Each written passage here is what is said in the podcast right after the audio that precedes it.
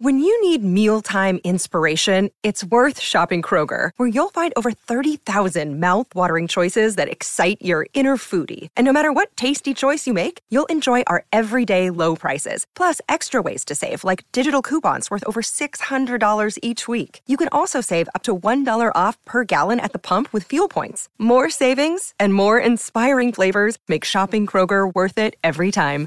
Kroger, fresh for everyone. Fuel restrictions apply.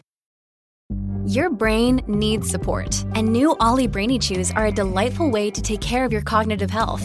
Made with scientifically backed ingredients like Thai ginger, L-theanine, and caffeine, Brainy Chews support healthy brain function and help you find your focus, stay chill, or get energized. Be kind to your mind and get these nootropic chews at olly.com. That's O-L-L-Y.com. These statements have not been evaluated by the Food and Drug Administration. This product is not intended to diagnose, treat, cure, or prevent any disease.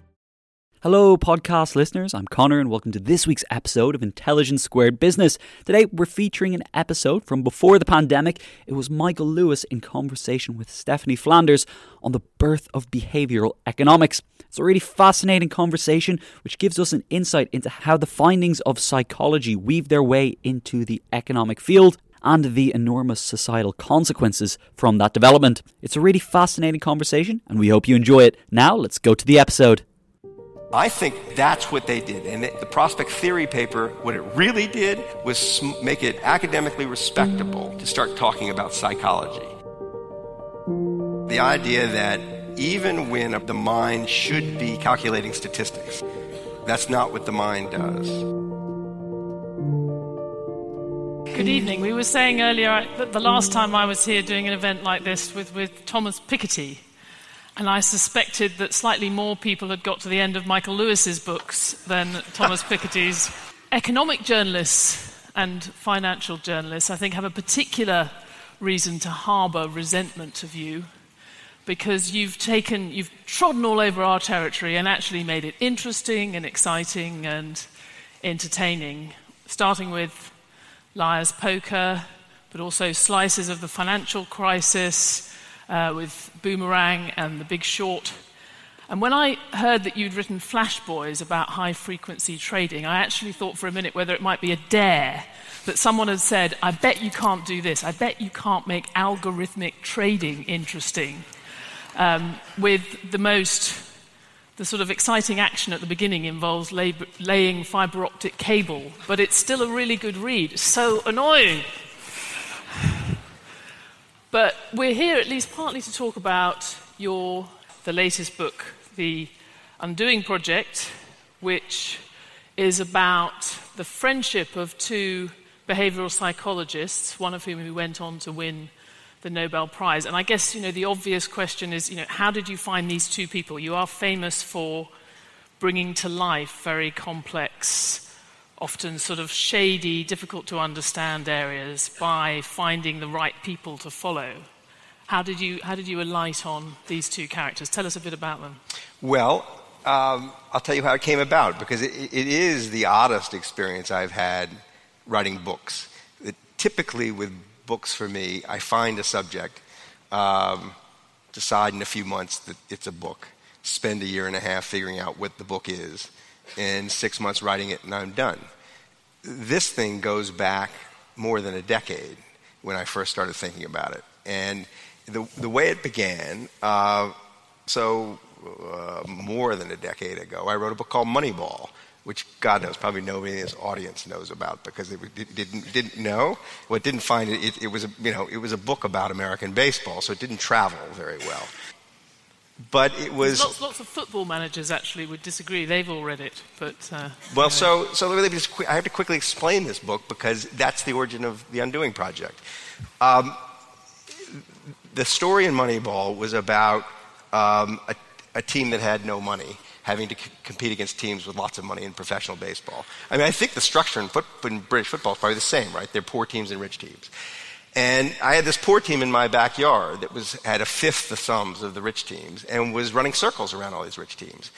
And it made no sense to me uh, because I thought if the market for the baseball players were efficient, the rich teams would just buy all the good players and the poor teams wouldn't stand a chance.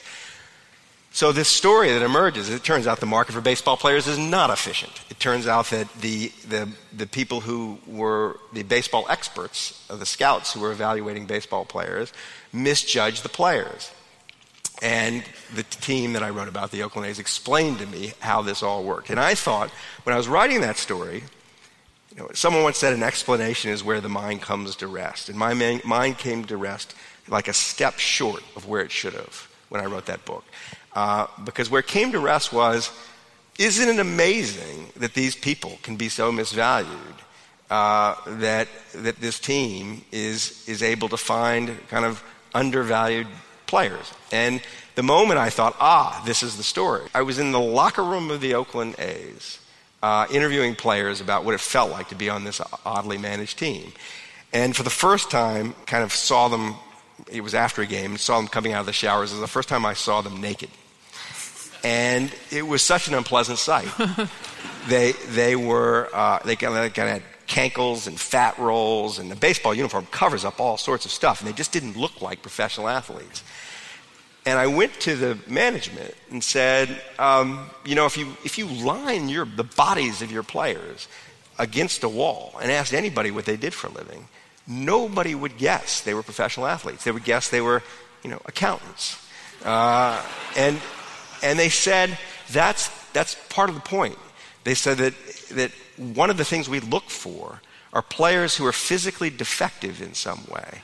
Because by using the statistical analysis to get to their performance value, we can find, we, can, we know how good they are, but the market is deceived by what they look like. So as a result, they had a player with two club feet. They had players. They had players. It was, you know, it was a bit of an island of, of misfit toys situation. And so I thought, wow, um, you know, forget their athletes. Think of them as corporate employees. Uh, they're doing what they do in front of for, for a living in front of millions of people. There's statistics attached to every move they make on a, while they're on the job.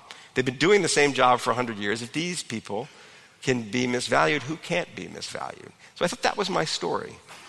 So that book comes out, and it's reviewed by uh, a writing team of Cass Sunstein, who's a legal scholar and worked in the Obama administration, is now teaching at Harvard, and Richard Thaler, who just won the Nobel Prize in economics and is kind of one of the founding fathers, maybe the founding father of behavioral economics. And they say, very gently, but nevertheless damningly, Mr. Lewis does not understand the point of his own book. Uh, and it is, oh, it isn't, it's really an interesting story that, these guys, that this team has figured out that if you use statistical ju- judgment instead of intuitive judgment to work out who a good baseball player is, you're going you're gonna do a better job of it. Um, but the, he never asked, they say about me, truthfully, that why this is happening. Like, why, why is it that experts in the market for baseball flash misjudge the assets? And he, they said, and this question has been answered by these two Israeli psychologists, Danny Kahneman and Amos Tversky, whose work, with a series of papers, really just kind of like a dozen papers written in the 70s and early 80s, explored what the human mind is doing when it's making that kind of judgment, when it's making a judgment in conditions of uncertainty, when it's valuing a stock or valuing a baseball player or making a medical diagnosis or voting for a political candidate. What, uh, and that, that, that what his story is really about are the systematic errors the mind makes that this team, the Oakland Athletics, is exploiting. When I saw that, I went, oh no. I mean, because, because I knew that the people in that baseball front office were thinking categories. They were thinking about the kinds of mistakes that the market made. They were aware that a good looking player was going to be overvalued. So when they saw a player was good looking, they just kind of, they would tend not to pay much attention to him. They, because if he was any good at baseball, he would be properly valued. They were also aware that a hideous looking player, or a fat player, or a player with two club feet, there might be some value there.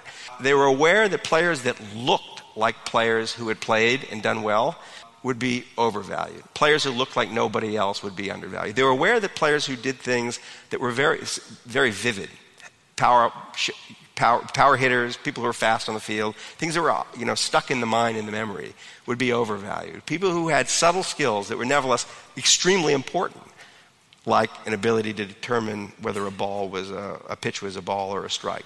And I promise I won't say any more about baseball. The, that, that, that would be undervalued. So they had this, these ideas of the systematic mistakes, but they'd never connected it up with these guys' work, although they were familiar with behavioral economics. So that's, so that's the beginning.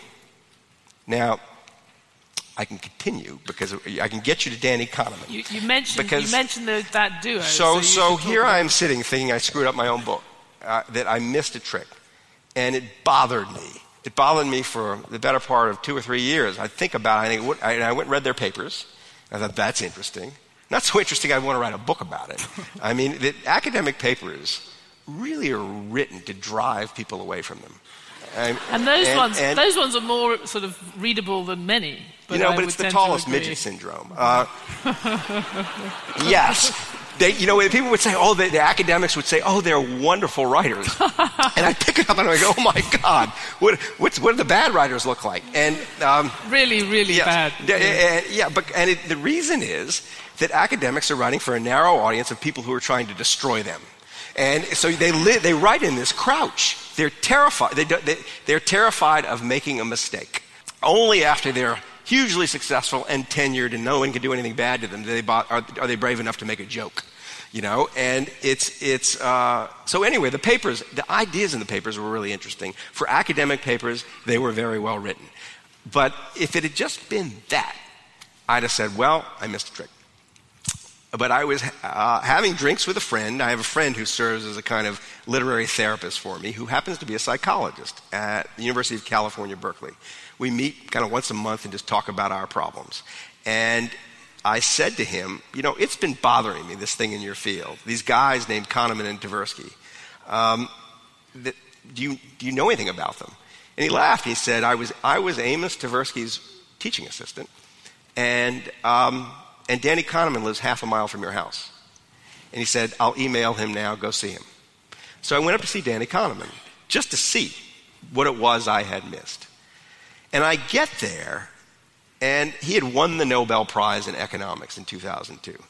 As a psychologist who knew not much economics, which is a pretty good trick, uh, and he and I thought I never met a Nobel Prize winner, and I didn't know what you were. I didn't know how to. I, I felt like there must be some ceremony in meeting this guy. So I, when he opens the door, he's got shorts and bare feet, and his hair is sticking every, up every which way. He looks absolutely miserable, and I say something like, "Oh, what an honor to meet you," and he looks at me like I'm crazy, and he says.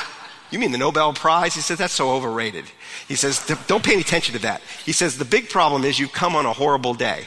It's, eh, he says, I've thrown my book in the garbage can. They've made me write a book. They've talked these people, these evil agents and publishers, talked me into writing a book about my intellectual life. And it's, it's so bad, I realized yesterday or the day before it was going to ruin my reputation, and so I've thrown it away. And I had this con- conversation with him uh, about his book. And it emerges in the course of this conversation uh, that he has been on a basically a several year quest while he's been writing this book to persuade himself that his book is awful. And he's done things like distribute $5,000, give $5,000 to a friend of his in the field, in his, his field, psychology, to distribute to young, smart people in the field who will remain anonymous to him, to write hatchet jobs of his own book so he will learn to hate his book. And I was, I was, you know, I thought, God, how bad can this thing be? And, uh, and I took some of it with me. And it was, it was Thinking Fast and Slow. It was a book that has sold seven million copies. Now, it's a book that, a bit like the Piketty book, I'm not sure everybody got to the end. However, it's filled with interest. I mean, filled stuff with interest. So the beginning of this relationship was me running back up to his house saying, Don't throw that thing away. Really. And he said, You don't, rightly, you don't know anything. You know, I, you know you, uh, it's nice of you to say, you don't know anything. But it was the beginning of a relationship. And we go on these long walks in the Berkeley Hills.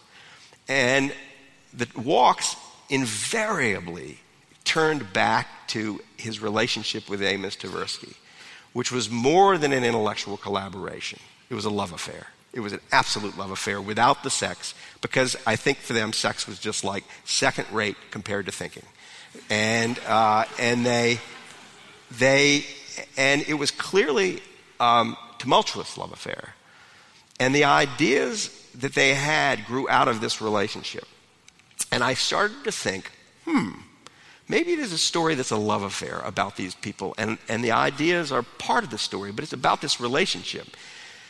And the more I dug into it, the more I saw that this collaboration, it was about collaboration, that the things they did uh, together were very unlike the things they had done separately. And I got interested in that notion that what people do together gets, can get very interesting uh, if the people are the right people collaborating.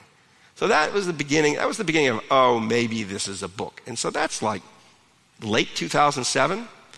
It isn't until 2015, and I between 2007 and 2015, I'd made five 10-day trips to Israel. I'd interviewed every old person who knew them. I'd, I'd wandered around Amos. Amos had died in 1996. I'd wandered around Amos's life. I, I'd gotten access to his papers. Oddly, I'd found out that the one term I'd taught at Cal Berkeley, um, I had a student named Oren Tversky, who I was very fond of, who was Amos's oldest son. And he opened the doors to the family, you know, memories. And so I gathered string for eight years before I decided I actually had a book. For the longest time, I thought this isn't a book for me. So, uh, and it, and what, what finally drove me to write the thing, I mean, the problems were, problems were obvious. I didn't know anything. I mean, I didn't even have a story to tell myself why I should be writing a, a book about two psychologists. Because this isn't a book about economics, it's a book about psychology that happens to end up having a big effect on economics. I am a happy goy from New Orleans, Louisiana. My subjects were, at least one of my subjects was a horribly neurotic, unhappy Jew from Israel. And the backdrop to the work was Israel and the birth of the Israeli state. And I thought, I have no business with that subject matter. And then there was this other problem where I've never really felt I had a problem with my subjects being smarter than me.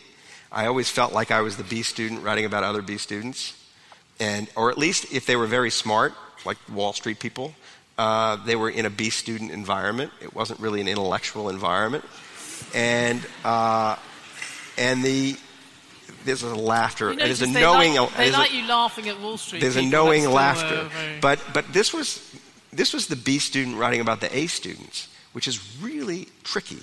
Uh, I knew that no matter how good I got at them, that I would have a hard time getting my mind fully around them.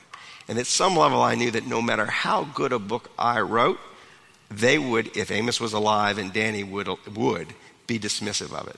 So, um, so all this that served as kind of a break.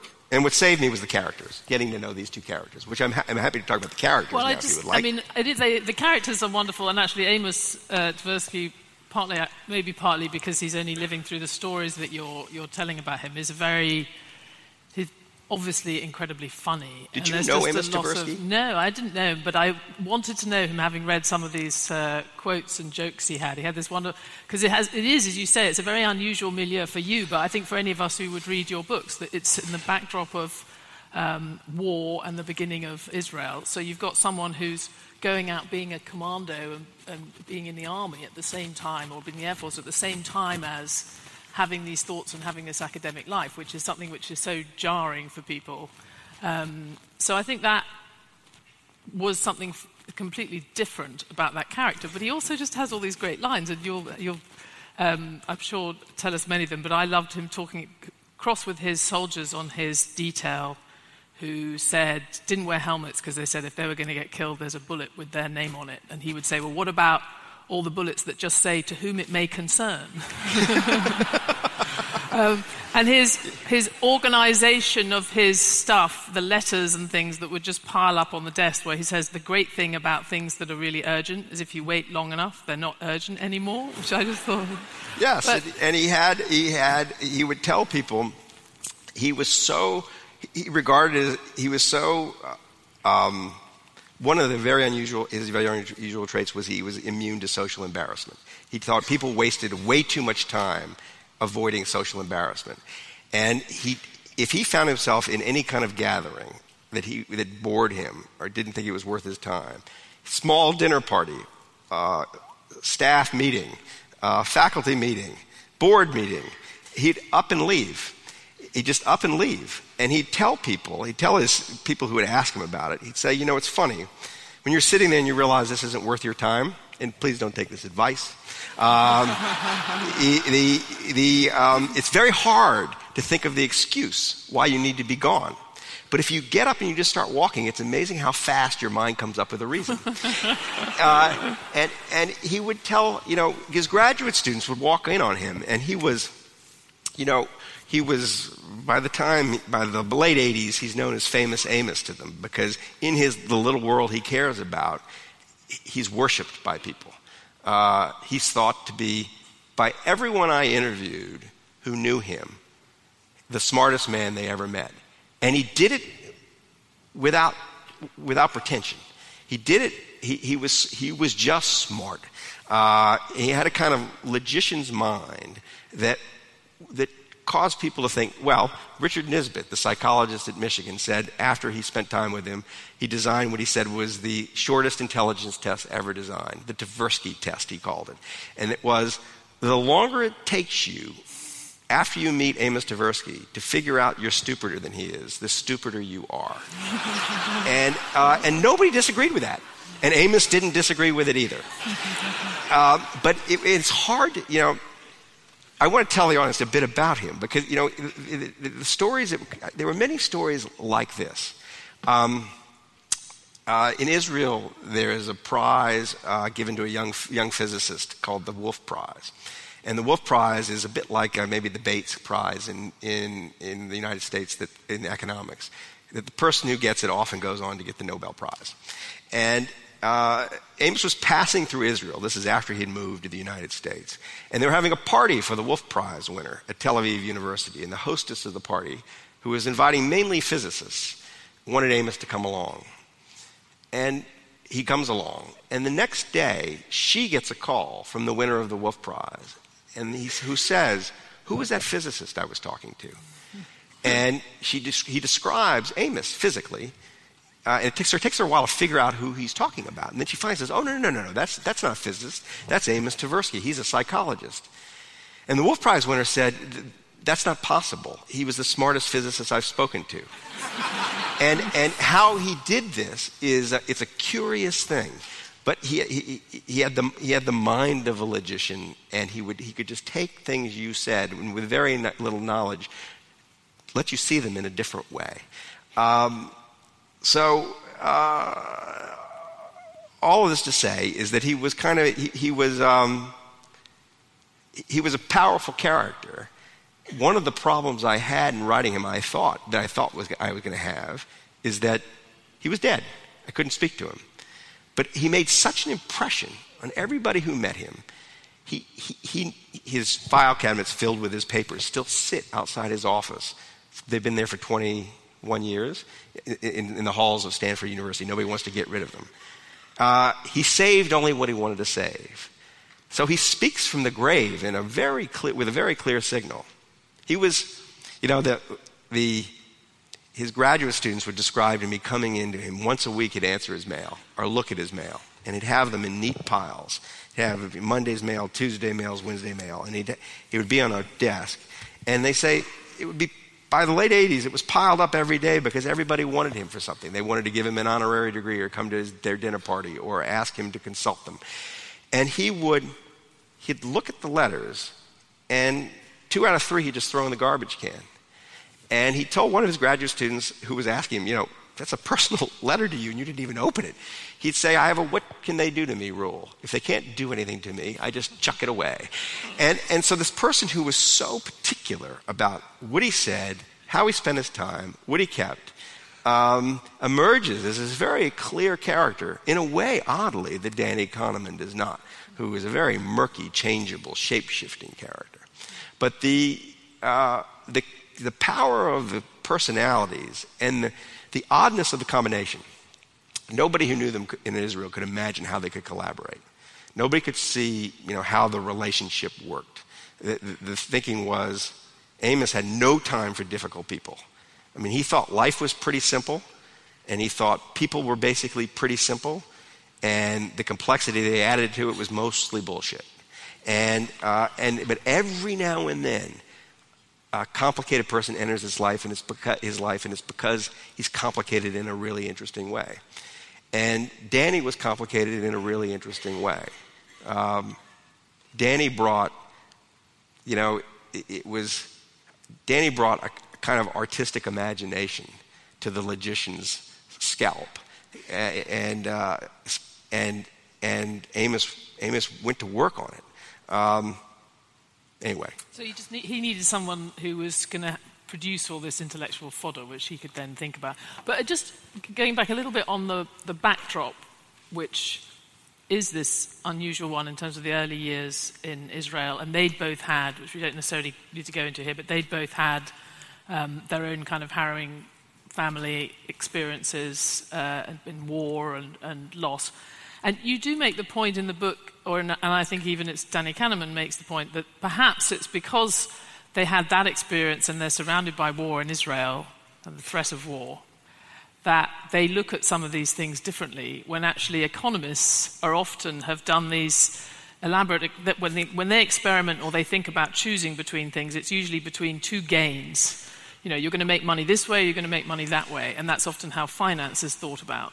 But if you're thinking in terms of losses one of the insights of behavioral economics is that you think very differently about avoiding a loss or suffering a loss. So do you, do you think that did, you know, the, the backdrop in Israel did affect the way they approached some of these problems, gave them a bit more of an insight? Absolutely. Um, I think the, uh, so one time, Danny said to me, interestingly once, that when they were in a room alone together, just talking, what they were doing even though they basically invent the field of behavioral economics, and even though they invent a field inside psychology called judgment and decision making, and even though their work kind of systematically touches lots of parts of, of life, um, they're just thinking, how to, what makes people tick? They're just having fun talking about things they've seen. And he said they were talking, usually what they were talking about is war or Israeli politics. Things they'd seen in the army, things they were observing in the Israeli political life. Uh, and they'd made some conscious decision, and why I never quite understood, not to include any of those examples in their work. Uh, the start of the conversation is, is, what they're seeing in Israel. But it's even more than that. I mean, I think that when you look at who they are as people, I mean, Danny Kahneman, um, I mean, this is a, this is a, a man who spent age 7 to 11 as a Jew in France, hiding from Nazis, uh, because his father had misjudged uh, the Germans' intentions. His father, who had lived through World War I, said, I've seen this all before, and the Germans are no threat to the Jews. We'll stay. We won't go to Israel. And, uh, and Danny, um, I mean, it, it, you got to get some idea of how, how simple and how, however simple, clear, self-assured, confident Amos Tversky was. Danny Kahneman um, was the opposite. And in, you know, someone once said to me, Danny's superpower is doubt. That where everybody else's mind comes to rest, his refuses to. He has some great idea he makes it even greater by doubting his own, own great idea. He's never settled. And where does that come from? I mean, part of it, I think, comes from his experience with war. With, he watched, he, he, he, and his family spent four years living in chicken coops and barns. He watches his father die of untreated diabetes. He watches every day as a child for four years. He gets down on his knees and says a prayer. He says, Dear God, I know I'm but a speck in the universe and you don't care about me, but could you please just let me live one more day? Um, in this period of his life, he discovers or cultivates a really peculiar imagination. And this imagination is central to their work. But eh, none of it self consciously, by the way. All, I'm te- all these things I'm telling you about Danny Kahneman came out on long walks with him answering, saying it kind of by the by, not realizing how interesting it was. And this is just generally true that the best characters don't know their characters. And he really doesn't know what a great character is. He thinks he's normal. So eh, think, think about that. And he also thinks that his childhood has nothing to do with who he is. He told me that. He says, I'll tell you all this because you're asking the questions, but I don't think it's who, it's because it has anything to do with who I am. But think of, imagine this. He, he discovers when he's hiding in chicken coops and afraid he's going to be killed every day. This very, this, this imagination that takes him out of where he is.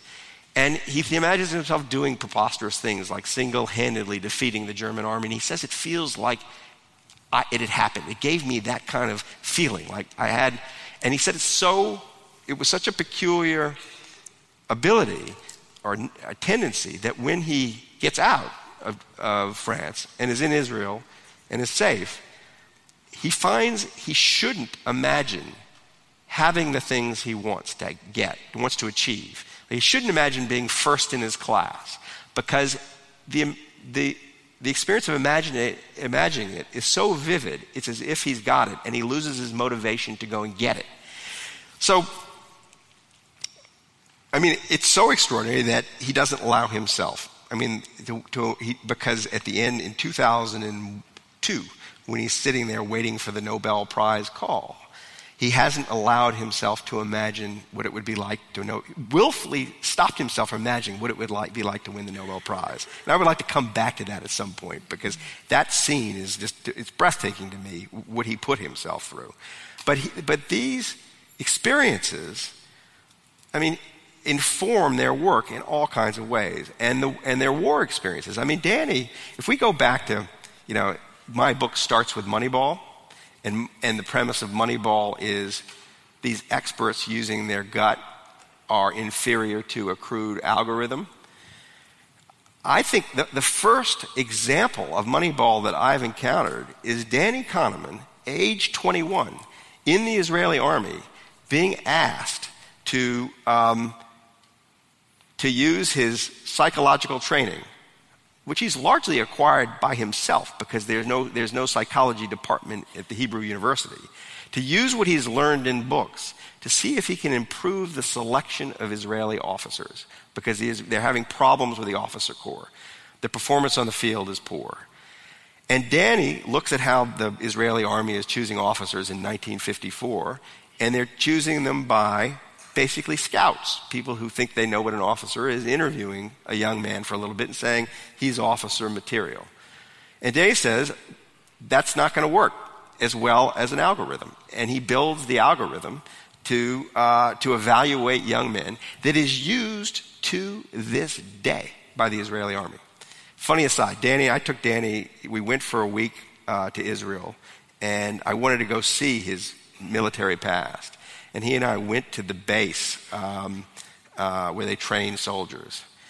Uh, and we got there, and there was a huge crowd of really pretty Israeli female soldiers waiting for us. And it, it, it, and I thought, you know, Danny was in his late 70s at that point. And I thought, man, he's got it going on, you know. I mean, this is, and, and it turned out they had put on the manifest uh, that Danny Kahneman was coming with Michael Lewis today. And there is an Israeli underwear model named Michael Lewis, who's got unbe- unbelievable abs.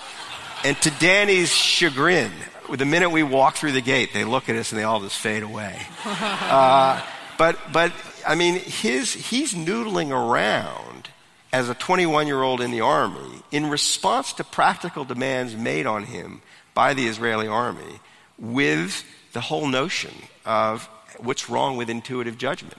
There's a very unusual complaint in my experiences, which is that we're, not talk- we're talking too much about personal interest and not enough about economics, which doesn't normally happen. But uh, we should get on to behavioral economics and what you think is the crux of what they undid, if it was an undoing project, this friendship.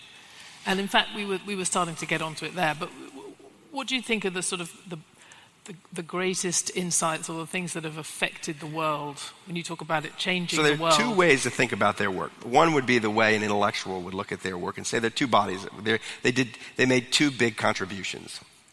Um, one was to this field of judgment, where they uncover cognitive bias. They, the idea of cognitive bias, that the idea that even when a, the mind should be ca- essentially ca- doing a, calculating statistics, should be, should be making a statistical estimation, that's not what the mind does. What the mind does is it, it tells a story. And the story is warped by, by various kind of kinks in the mind. It's warped by the way memory works, and it's warped by the way the mind makes similarity judgments, by the way it thinks in stereotypes. And uh, they did all kinds of little experiments to show that you could distort people's answers to questions that had a right answer. Even professional statisticians' answers to questions that had a right answer in predictable ways. And this work has all been replicated over and over and over. This doesn't have the work of replication problems of, that a lot of so- social psychology is facing now. Um, so, for example, I mean, uh, one of these, they, they, they, call, they, they end up dreaming up lots of fancy, incomprehensible jargon uh, for what they discover. They call the rules of thumb that the mind is using when it's, when it's telling these stories, trying to judge what's going to happen in the world, or it, it, they call them heuristics. And they find several heuristics, and they put names to them. So let's take one anchoring. The idea of anchoring is that you can distort a person's judgment by throwing a totally irrelevant piece of information right up front before they have to make the judgment. And this is a good example of just how kind of weirdly ingenious uh, their experiments were and how you can hear, you know, Danny and Amos would say that when they were in, in a room, they would be, what they would be doing is laughing. You can kind of hear the laughter behind the experiment. But they, they built a wheel of fortune, and the wheel of fortune has 99 numbers on it, 1 to 99. And, it, and they invite their lab rats, students and whoever, off the street, to come into a room and spin the wheel of fortune. And the fortune, and the wheel lands on a number. And then they ask the lab rat uh, a question: What percentage of the uh, of the countries in the United Nations come from Africa? And people who spun a high number uh, tended to estimate a higher number in, of countries in the United Nations from Africa, and people who spun a low number spent a lower number. They did this over and over in all kinds of ways, showing you could you could do what Donald Trump does every day, right? You can distort people's judgment by throwing out stuff up front uh, and, you could, and you could predict how that would be. So, this body of work they call their work in judgment. An intellectual will then say, well, then what they did is moved on to decision making, which is a more sterile study of gambles. And it's, it's here where they're trying to figure out why people reverse preferences, uh, which, which you're not supposed to do. Why, I mean, to put it the way Richard Thaler put it to me, he said, why, when you walk into the deli and they, they say, you say, what do you have? Uh, what kind of sandwiches you do you have? And the guy behind the counter says, we have roast beef or turkey. Uh, and you say, I'll have turkey. And then he says, oh, no, no, no, we actually have some ham in the back. And you go, hmm, then I'll have roast beef. He says, what people do that with, people do a version of that, which is, they're not supposed to do, right? It kind of screws up a lot of economic theory if if the, deci- the choices people make change a lot if you change the context in which they make the choices. So uh, they, do, they do work studying the way people respond to, to gambles. And when they're doing this work, they stumble upon some insights that become a paper called Prospect Theory, which believe me, you don't want to read. But it is the paper that wins them the Nobel Prize, that wins Danny the Nobel Prize in economics. But the, I think the, the, the, the most interesting insight in the paper is, is that if a gamble is framed as in a domain of gains, if, if, if the person who is making the gamble is thinking they're playing with gains, they are risk averse. They, they're, they're less likely to take, they won't take the same bet that they would take if they think they're starting from a loss. So that, people, people have a different risk profile if they are, think of themselves as losing than if they think of themselves as winning. And this has lots of implications. But you know, you say we should be talking about economics, and, you know, it does say that up there. I did not dream up this title. I think, so I'm going to move on. To the, that's, academics would say that's what they did, and, and that the prospect theory paper, what it really did was make it in, academically respectable for ec- economics to start talking about psychology and about the insights of psychology, whereas psychology had never been able to work its way into economics. These people blew a hole in the side of economics and shoved some psychology into it. And Richard Thaler comes along and reads these papers and is inside of economics and starts to deploy the psychological insights in economics, for which he's now won a Nobel Prize. I don't think of it, but I think that's a pretty reductive way to think about their collaboration. I think that they were just these two Israeli intellectuals who really almost were accidental psychologists, both of them, who were at odds with their own field, thought much of their own field was nonsense, who really are just asking what's going on inside the mind They're, and trying to find scientifically respectable ways to investigate it. And yeah, they do generate all this stuff that ends up being. Um, internalized by economics and by psychology and other fields. But they, they also have all of this stuff that just ends up on the cutting room floor, which interested me as much as the stuff they were, as they were famous for. They spend an awful lot of time, a year of their lives, um, in, investigating the role of regret in decision making, the anticipation of regret. They, they dream up experiments where they have a lottery and people receive these lottery tickets. And they find that people who, who, have, who receive a number, whose number is one away from the winning lottery ticket have more regret about the lottery than people whose number is far away.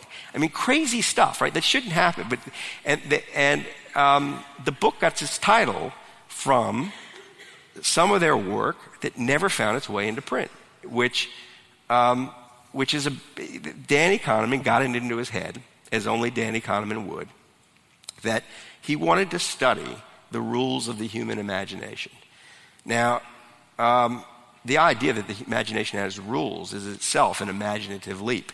And it comes to him, again, again it goes right back to Israel and war.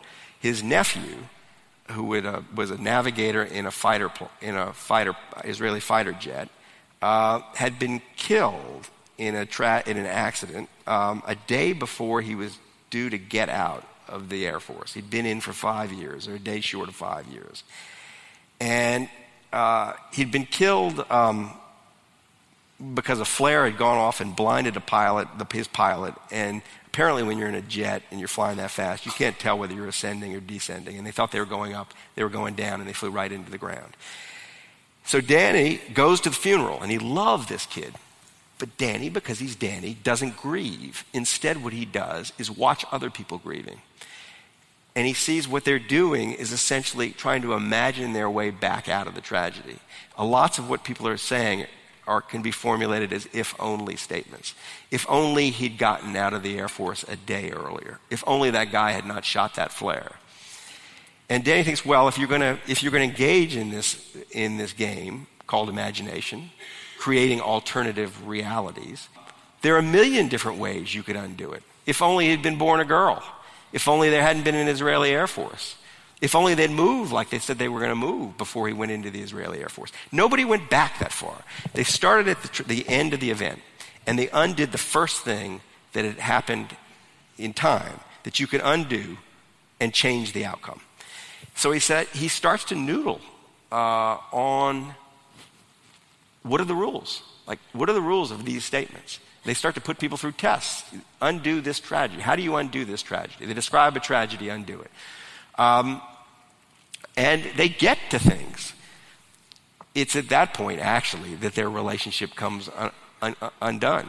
Uh, because at that point, Danny is thinking that Amos isn't paying sufficient attention to his thoughts, that Amos has become too famous, and is. Uh, the whole relationship is premised on a kind of uncritical acceptance by Amos of Danny's ideas, and he's not responding in the way that Danny would hope.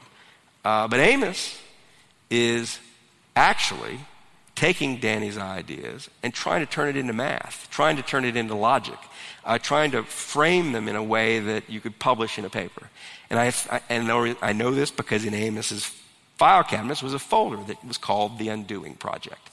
And I, when I showed it to Danny, he was ashen that Amos had spent so much time thinking about it. But, but this sort of work um, was as beguiling as the work that actually has the effects it has.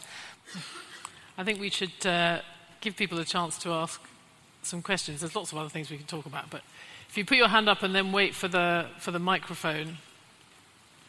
I remember from this place, it's very hard to see. All right.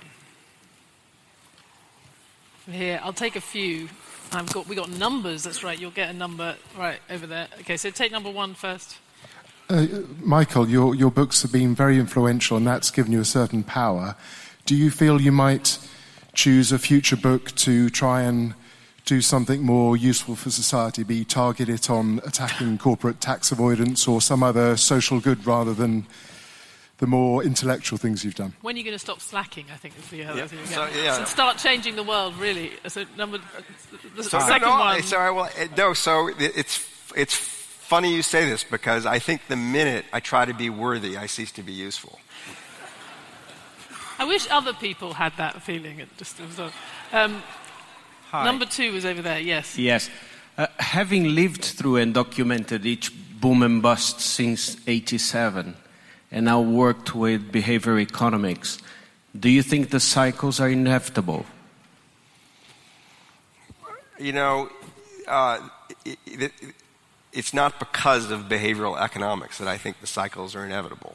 Uh, and behavioral economics has a bit to say about this, but not all that much. It's just the cycles seem inevitable because they've it's been ever thus. Uh, so, uh, do I think people will will altogether do stupid things and we'll all pay prices for them in the financial markets over and over and over again? Yes. Uh, I do. Although what was what was funny about 1987, which I think sort of made people forget you could have a real financial crisis that really affected the real economy, was that you had that crash and you didn't have a recession, and people paid the price in the markets but there wasn't a broader effect. We didn't go through the kind of thing we went through with the global financial crisis. So I think I would also, there's, there's, a sort of difference in those.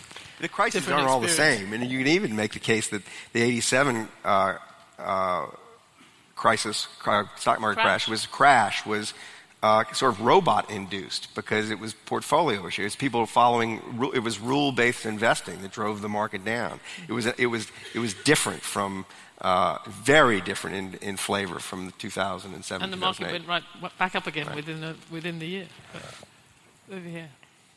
Yes, hello. I was interested in what you were saying about the predictability of events.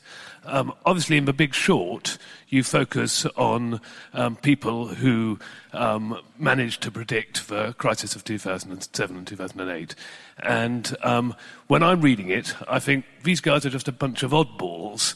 You know, they're not the people I would naturally think are going to be perceptive about future events.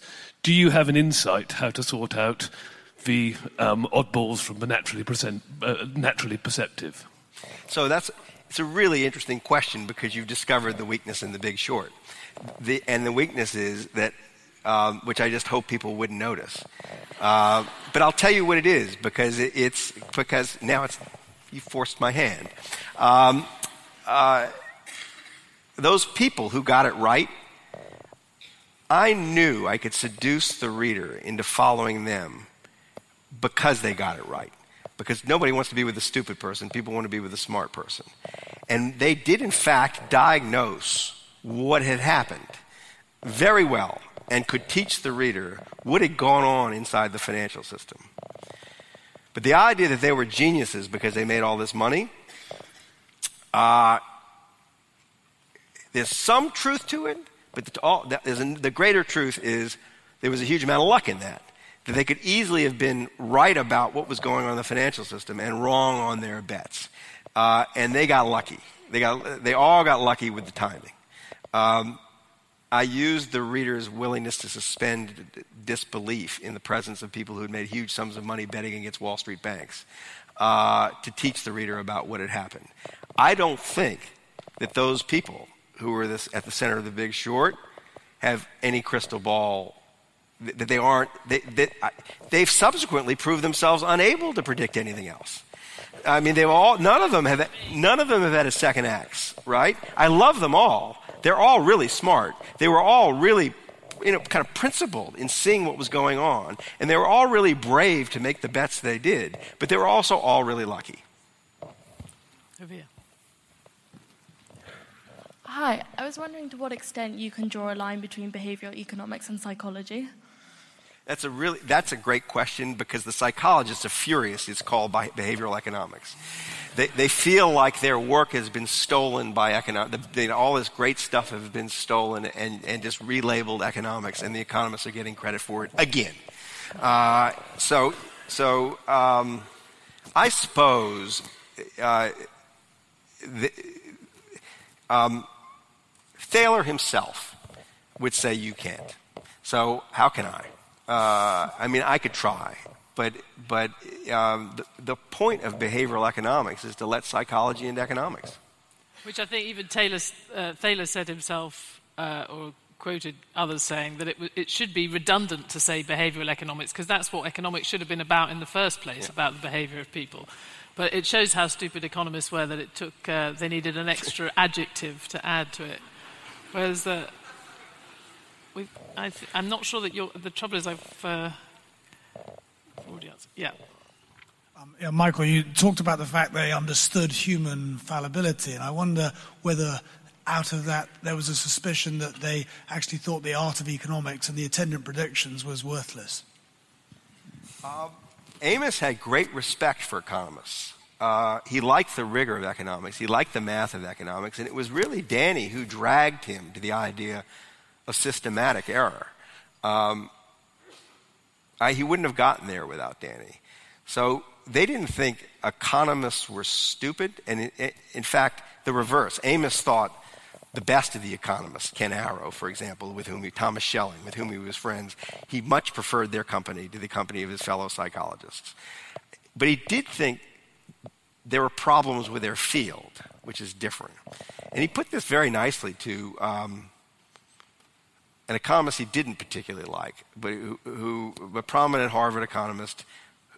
Amos was with him at a conference, and they were out having a drink or dinner.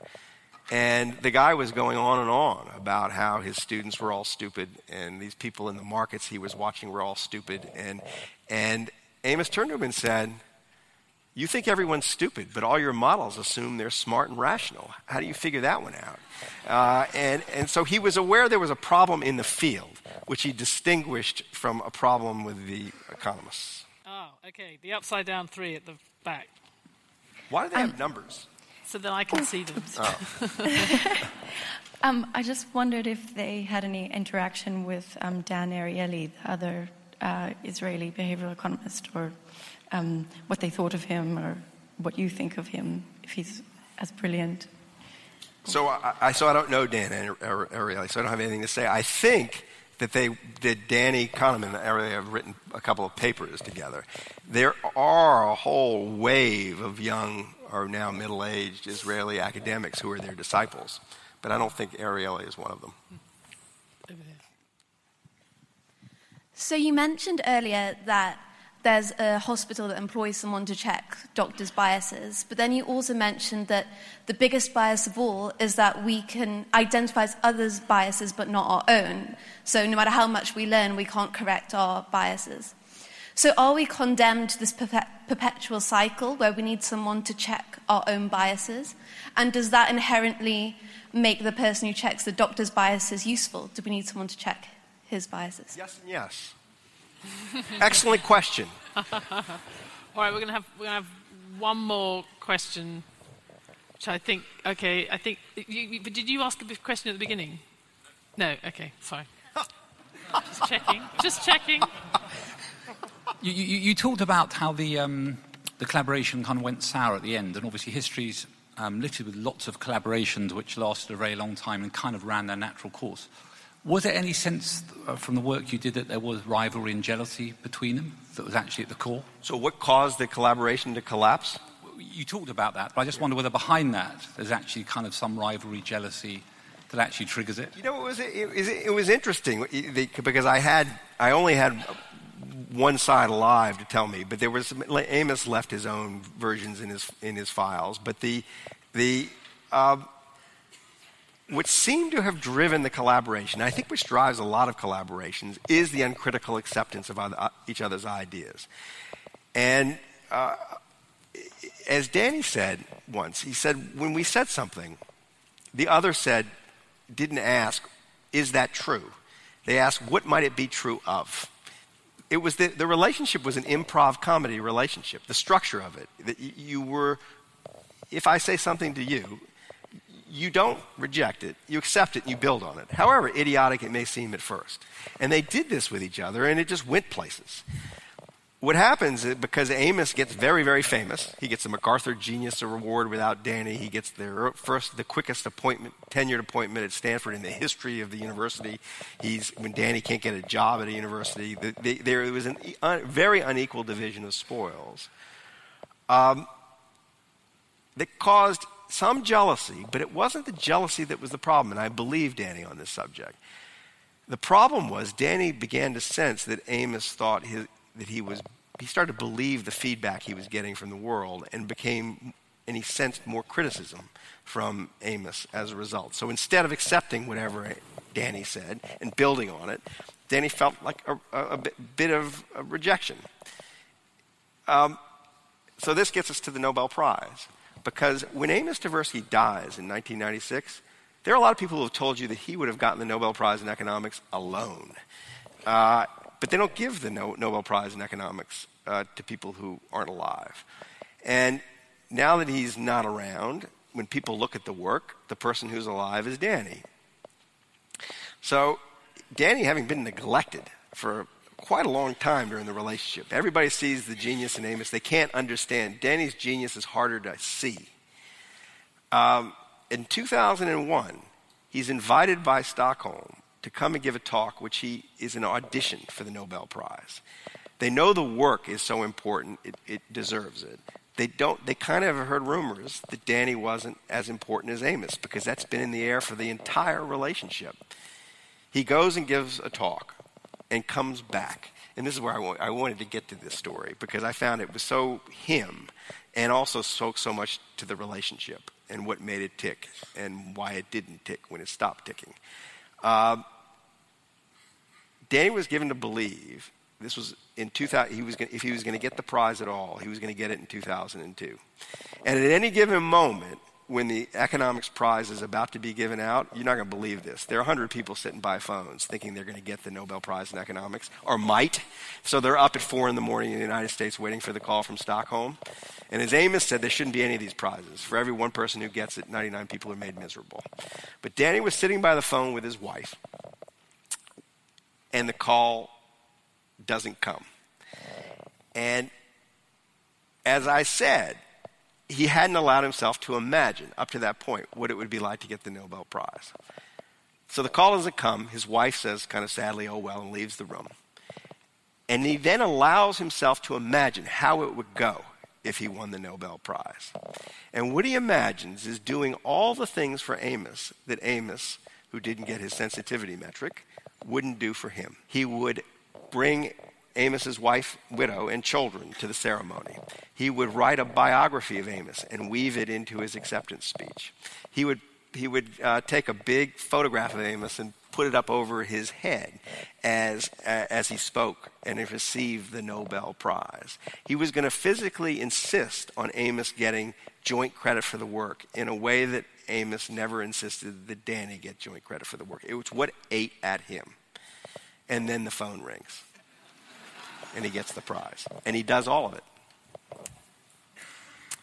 Well, it's exactly 8:30, which is when we promise people we can leave. I mean, one of the interesting great lines in the book, which I was thinking of when you were talking about the pilots, is I think, and I, you would remind me which one says it, but it says it can be much easier to change the world than to prove you've changed the world. Mm.